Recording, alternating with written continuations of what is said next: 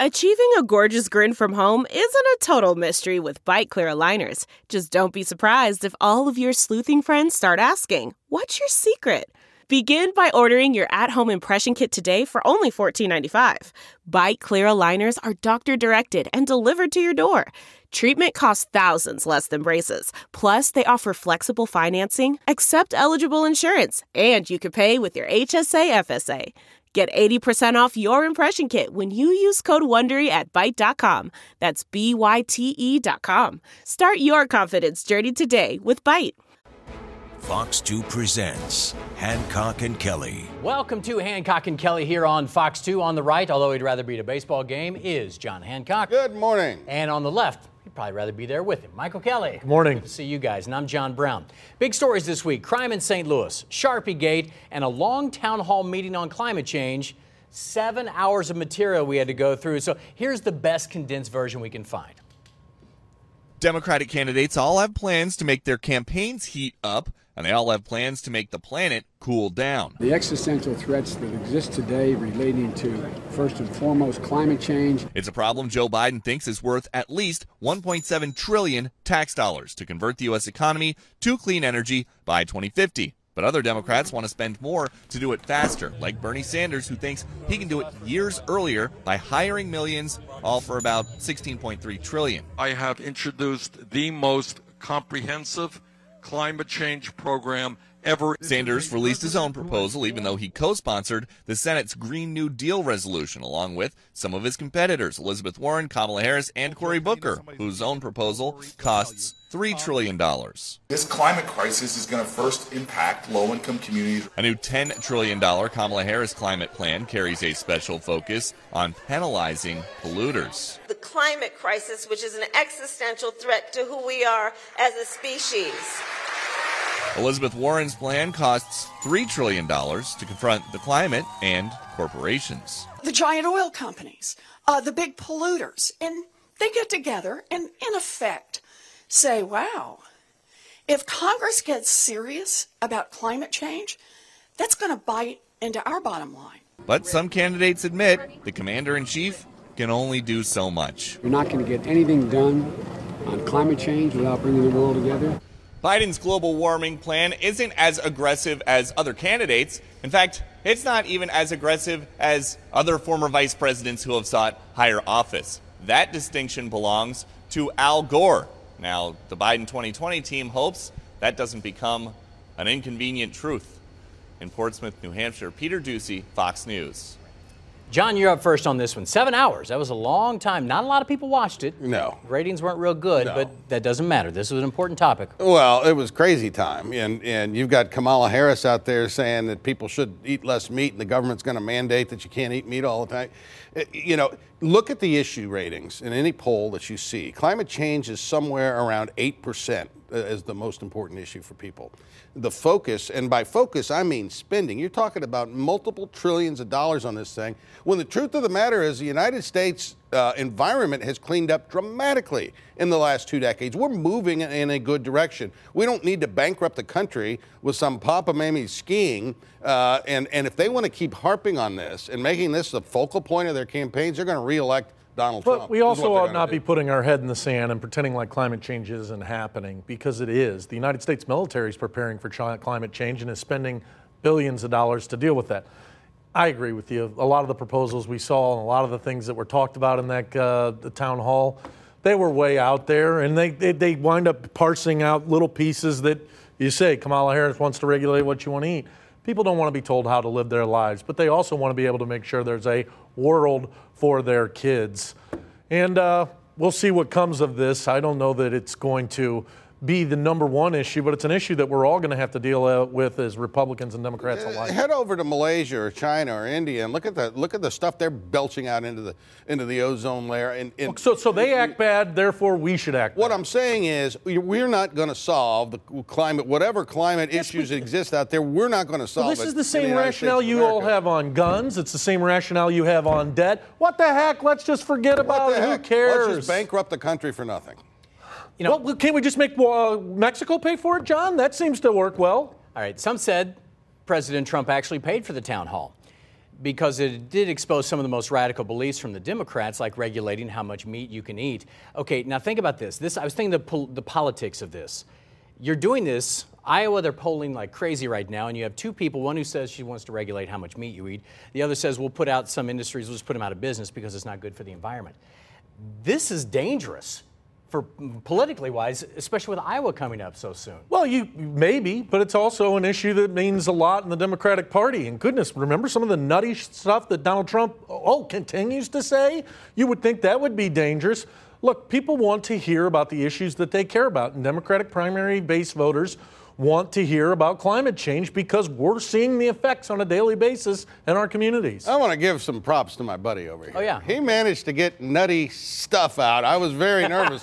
I was very nervous having talked to him off the air. Uh, so that was, that was well done, Kelley. That's okay. I have a seven second. Uh, Yeah, all right. I just, I just All right, hit it. good. It knocks us off the air. It's fine. All right. Joe Biden also making news this week for some campaign gaffes. He recently told a story about a soldier, mixed up the dates, the times, the places, and then we found out the story never really happened. We all know Joe's always had a problem with gaffes when speaking. Some Democratic sites even saying this is a real issue when it comes time to debate President Trump. The vice president responded that the errors in his stories are not relevant to presidential capabilities. His exact quote the details are irrelevant in terms of decision making. Michael, you're up first on this one. Well, is a gaffe a gaffe? I make them all the time, right? Yeah, we all do. And Joe Biden has made a lot. I'm going to steal a line that my buddy John Hancock uses right. every time we talk about Donald Trump. And he says, you know, Donald Trump is a unique individual. Well, Joe Biden is a unique individual. He's been this way for three decades. We all have seen this uh, type of stuff that's happened from Joe Biden. It's good natured gaffes that he's making, it's not uh, stuff that he's doing maliciously. He is going to be the best president that the United States ha- needs after Donald Trump. And maybe he'll have a gaff or two, but boy, won't it be nice to have steady leadership again. You'll remember the reelection campaign of Ronald Reagan in 1984, and his age and his performance in that first debate was jarring, very troubling. The problem that, that Joe Biden has here is, is not just the gaffes, it's, it's the presentation, it's the mannerisms. It's, he, he is making his age an issue in this primary, and if he doesn't correct the ship, I think he's going to have a hard time pulling it out. And I think it's great, I- and I love it that Republicans in particular want to sit here and parse uh, Joe Biden's behavior and the ways that he's behaved and how this is going to be a problem.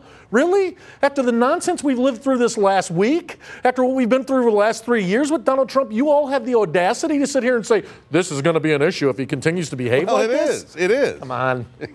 And after Go all the debate about more diversity, more everything, we're going to have two old white guys possibly running. We'll see. I don't think All so. right. um, oh, interesting. There's a twist. All right. More stores announced changes to gun policies this week after recent mass shootings.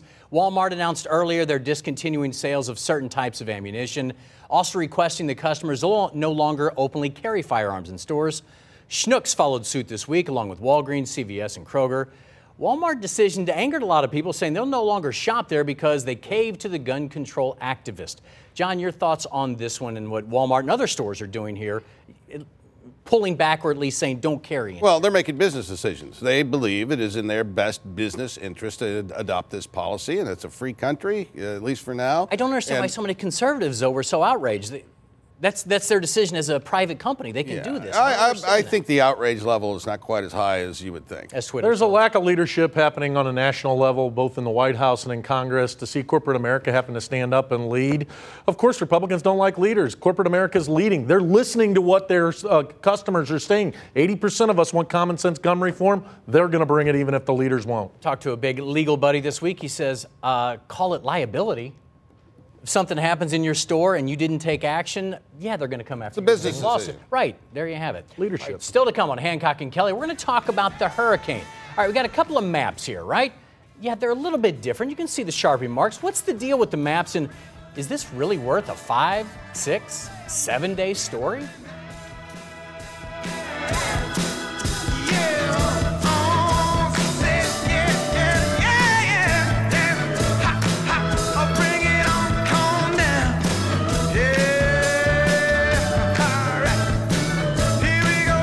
To hear more, listen to the podcast. Just search for Hancock and Kelley. All right, our legal team asked me to read this disclaimer. First of all, this may be one of the dumbest stories in the history of politics on this show. Okay. Are we There you good? go. We can move Yeah, on? we're Okay. Not because of what it is, but is it really necessary on so many levels? Let's talk Sharpie Gate. This all started when the president said that Hurricane Dorian might reach Alabama. Wasn't actually predicted to do that, but he said it, so that should have been the end of the story, right? Then days later, he shows a map with a new cone of uncertainty drawn in Sharpie. You see it there on the left. The actual cone of uncertainty from the weather folks and a little Sharpie mark to show Alabama in the target zone. Okay, this went on for five days, all the bickering with all sorts of explanations for what happened, how the map was altered, that an intern had a Sharpie and was doodling, to why the president thought Alabama was a possible target. So, guys, again, I don't know well, your thoughts on this story, first of all, John, and how the media covered it. This, this should have been a one day, hey, I made a mistake, and you move on. Instead, it's now seven, six or seven days later. Well, there's two ways to look at this. One way is that the president just can't admit that he's been wrong about something, and so he's going to prosecute that case to the end. That's one way of looking at it. Another way of looking at it is Donald Trump is a master of the art of diversion. And taking a story, a nothing story like this, and driving it for five days, it, it, it was either really bad politics on Donald Trump's part or it was brilliant. And only time will tell. Yeah. Uh, but there, make no mistake, this is a story because of Donald Trump wanting it to be a story. And a lot of people are blaming it. Oh, the media is driving this story. No, the president was the one who then brought him into the Oval Office to sit and show it. And he says, "See, I knew what I'm." And then even this week, at the end of this week, he was tweeting about Alabama. It may be a stroke of brilliance, but at the same time, you have to wonder for all those Trump supporters out there who think this guy's so great, what is going on? Why is it that this man can't be wrong on something? Why is it that he's making stuff up and doing a Sharpie? I mean, doesn't that bring anybody any pause that this is the strongest human, the most important human being on the planet? He has his finger on the button, and this is what he's focused on? Haven't folks? we all? Haven't we all taken a sharpie to a weather map? I mean, really. You know, I, I would th- I think back about when I got grades, right? And it says F, and I would take a bigger crayon and do hey, and then the kind of never yeah, worked. that's. But I was five, right? Again, so if something like this happens to you, uh, did you really say Alabama and be like, did I? I okay, I'm in Mississippi, probably Georgia. Thank goodness they're in the clear. But we'll continue. Yeah. But it doesn't end that way. I mean, that's what most people would do, I would think. Right? Yeah, but it, as a result, we're not talking about the fact that he diverted billions of dollars from the Pentagon to pay for the wall that Mexico was going to pay for. We're not talking about a lot of the issues that are problematic for the president. So maybe it is a stroke of genius on his part to act like an idiot. And by the way, and so I- of course you have to put the media wrinkle in this. I think we also have what CNN did this week when they put up the maps here. Um, they had Alabama right there. You can see it. You see Georgia, right, and then you see Mississippi, and okay, they mixed them up too. So Well, the one thing we know for sure is that the president didn't get that information from CNN. Right, so they got it in the wrong Yeah. place. Now, in their defense, I mean, even the press secretary didn't hold a press conference, but she did say, look, CNN got it wrong too. And they said, well, yeah, we admitted we made a mistake and we moved on. You guys should try it or hold a press conference. So, all right, you got that. Since we're talking media in general, let's talk comedy. Political correctness paralyzing Hollywood and even top notch comedians like Dave Chappelle are caught in the middle. Chappelle is taking heat for telling some jokes on the new Netflix special where he's accused of going too far on the Me Too movement jokes, even some sexist uh, and uh, homophobic language, they say. Then came the protest calls, calls for the show to be pulled. It's not at this point. Chappelle says this is the worst time ever to be a celebrity. Everyone is doomed. Other comedians say they don't even go to college campuses anymore because they'll label you with every PC term in the book and ruin your career.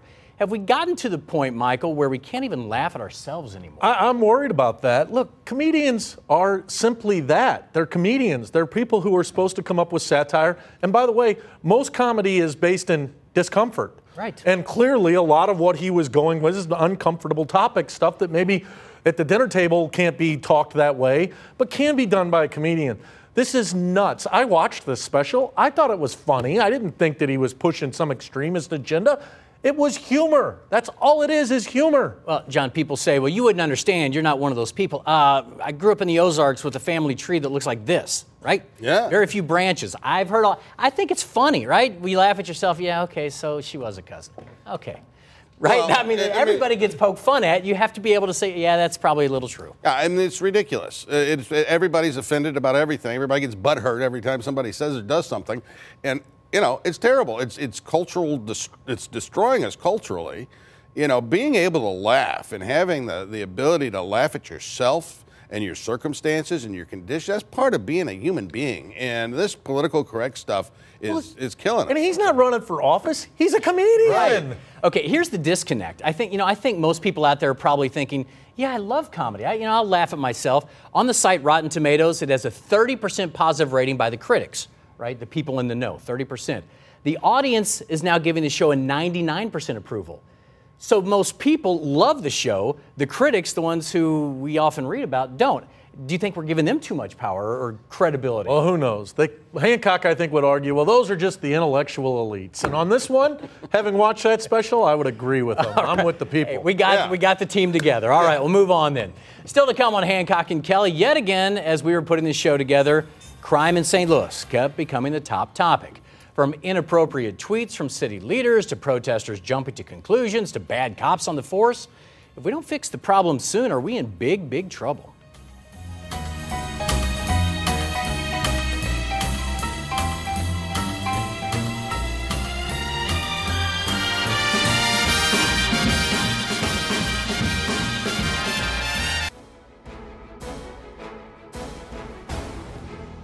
Welcome back to Hancock and Kelley. I hate every week that we put the show together that it's got to be a discussion about too many people being shot and killed in St. Louis, right? But that's where we are. So I'm going to set up this story. It'll explain the discussion. St. Louis City Police say they killed 28 year old Cortez Shepard after a struggle over a gun, all while a seven year old girl was nearby.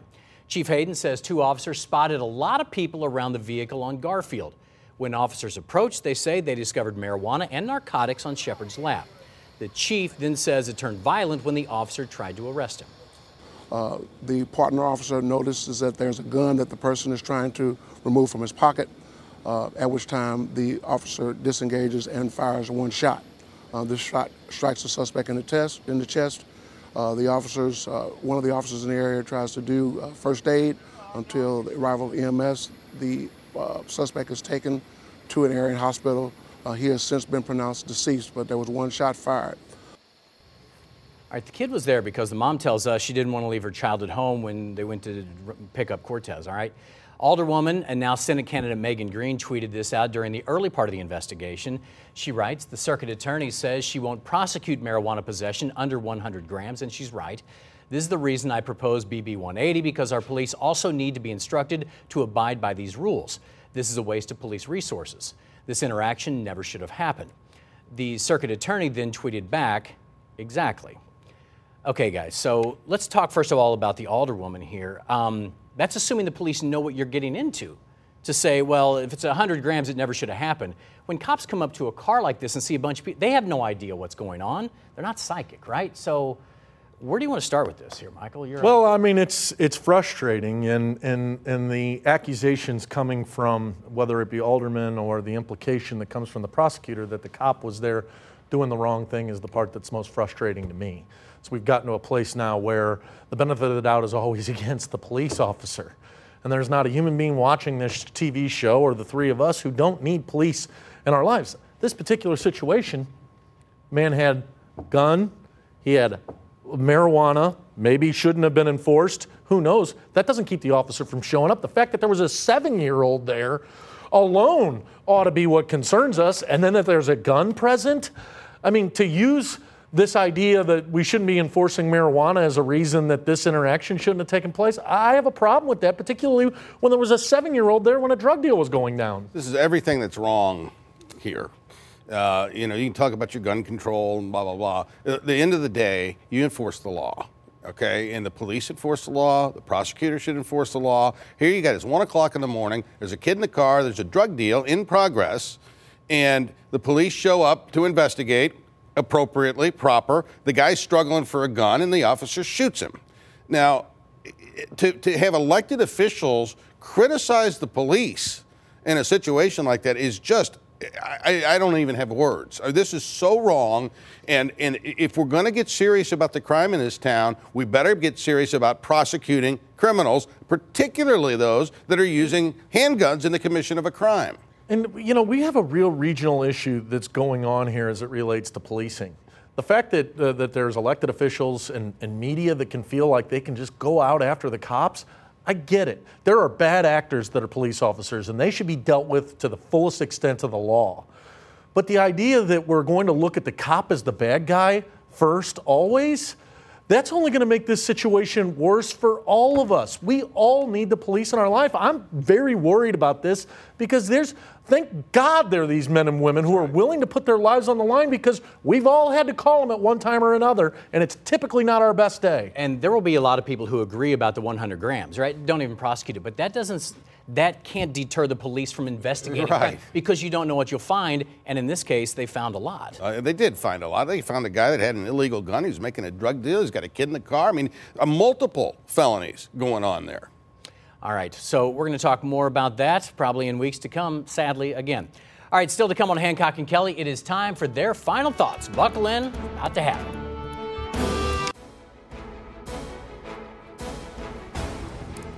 All right, as always, time for final thoughts. Michael Kelley got the short straw today. That means he's up first. You go, sir. I'm really confused. The governor of the state of Missouri is having a special session that he's called to deal with a, a couple of people in the state of Missouri who want to be able to sell cars, et cetera, and be able to apply that to their tax thing.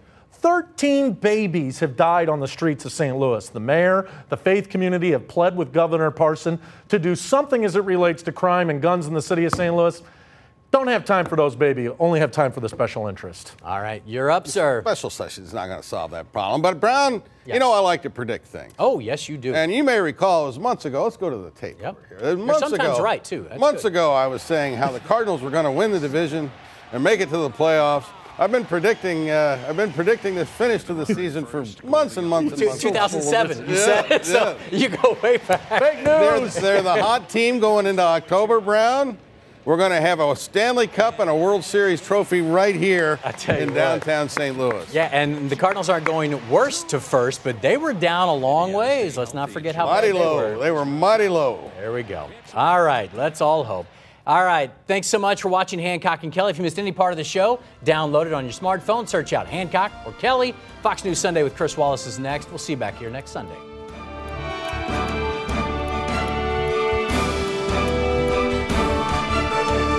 Around. You can find cars like these on AutoTrader. New cars, used cars, electric cars, maybe even flying cars. Okay, no flying cars, but as soon as they get invented, they'll be on AutoTrader. Just you wait. AutoTrader.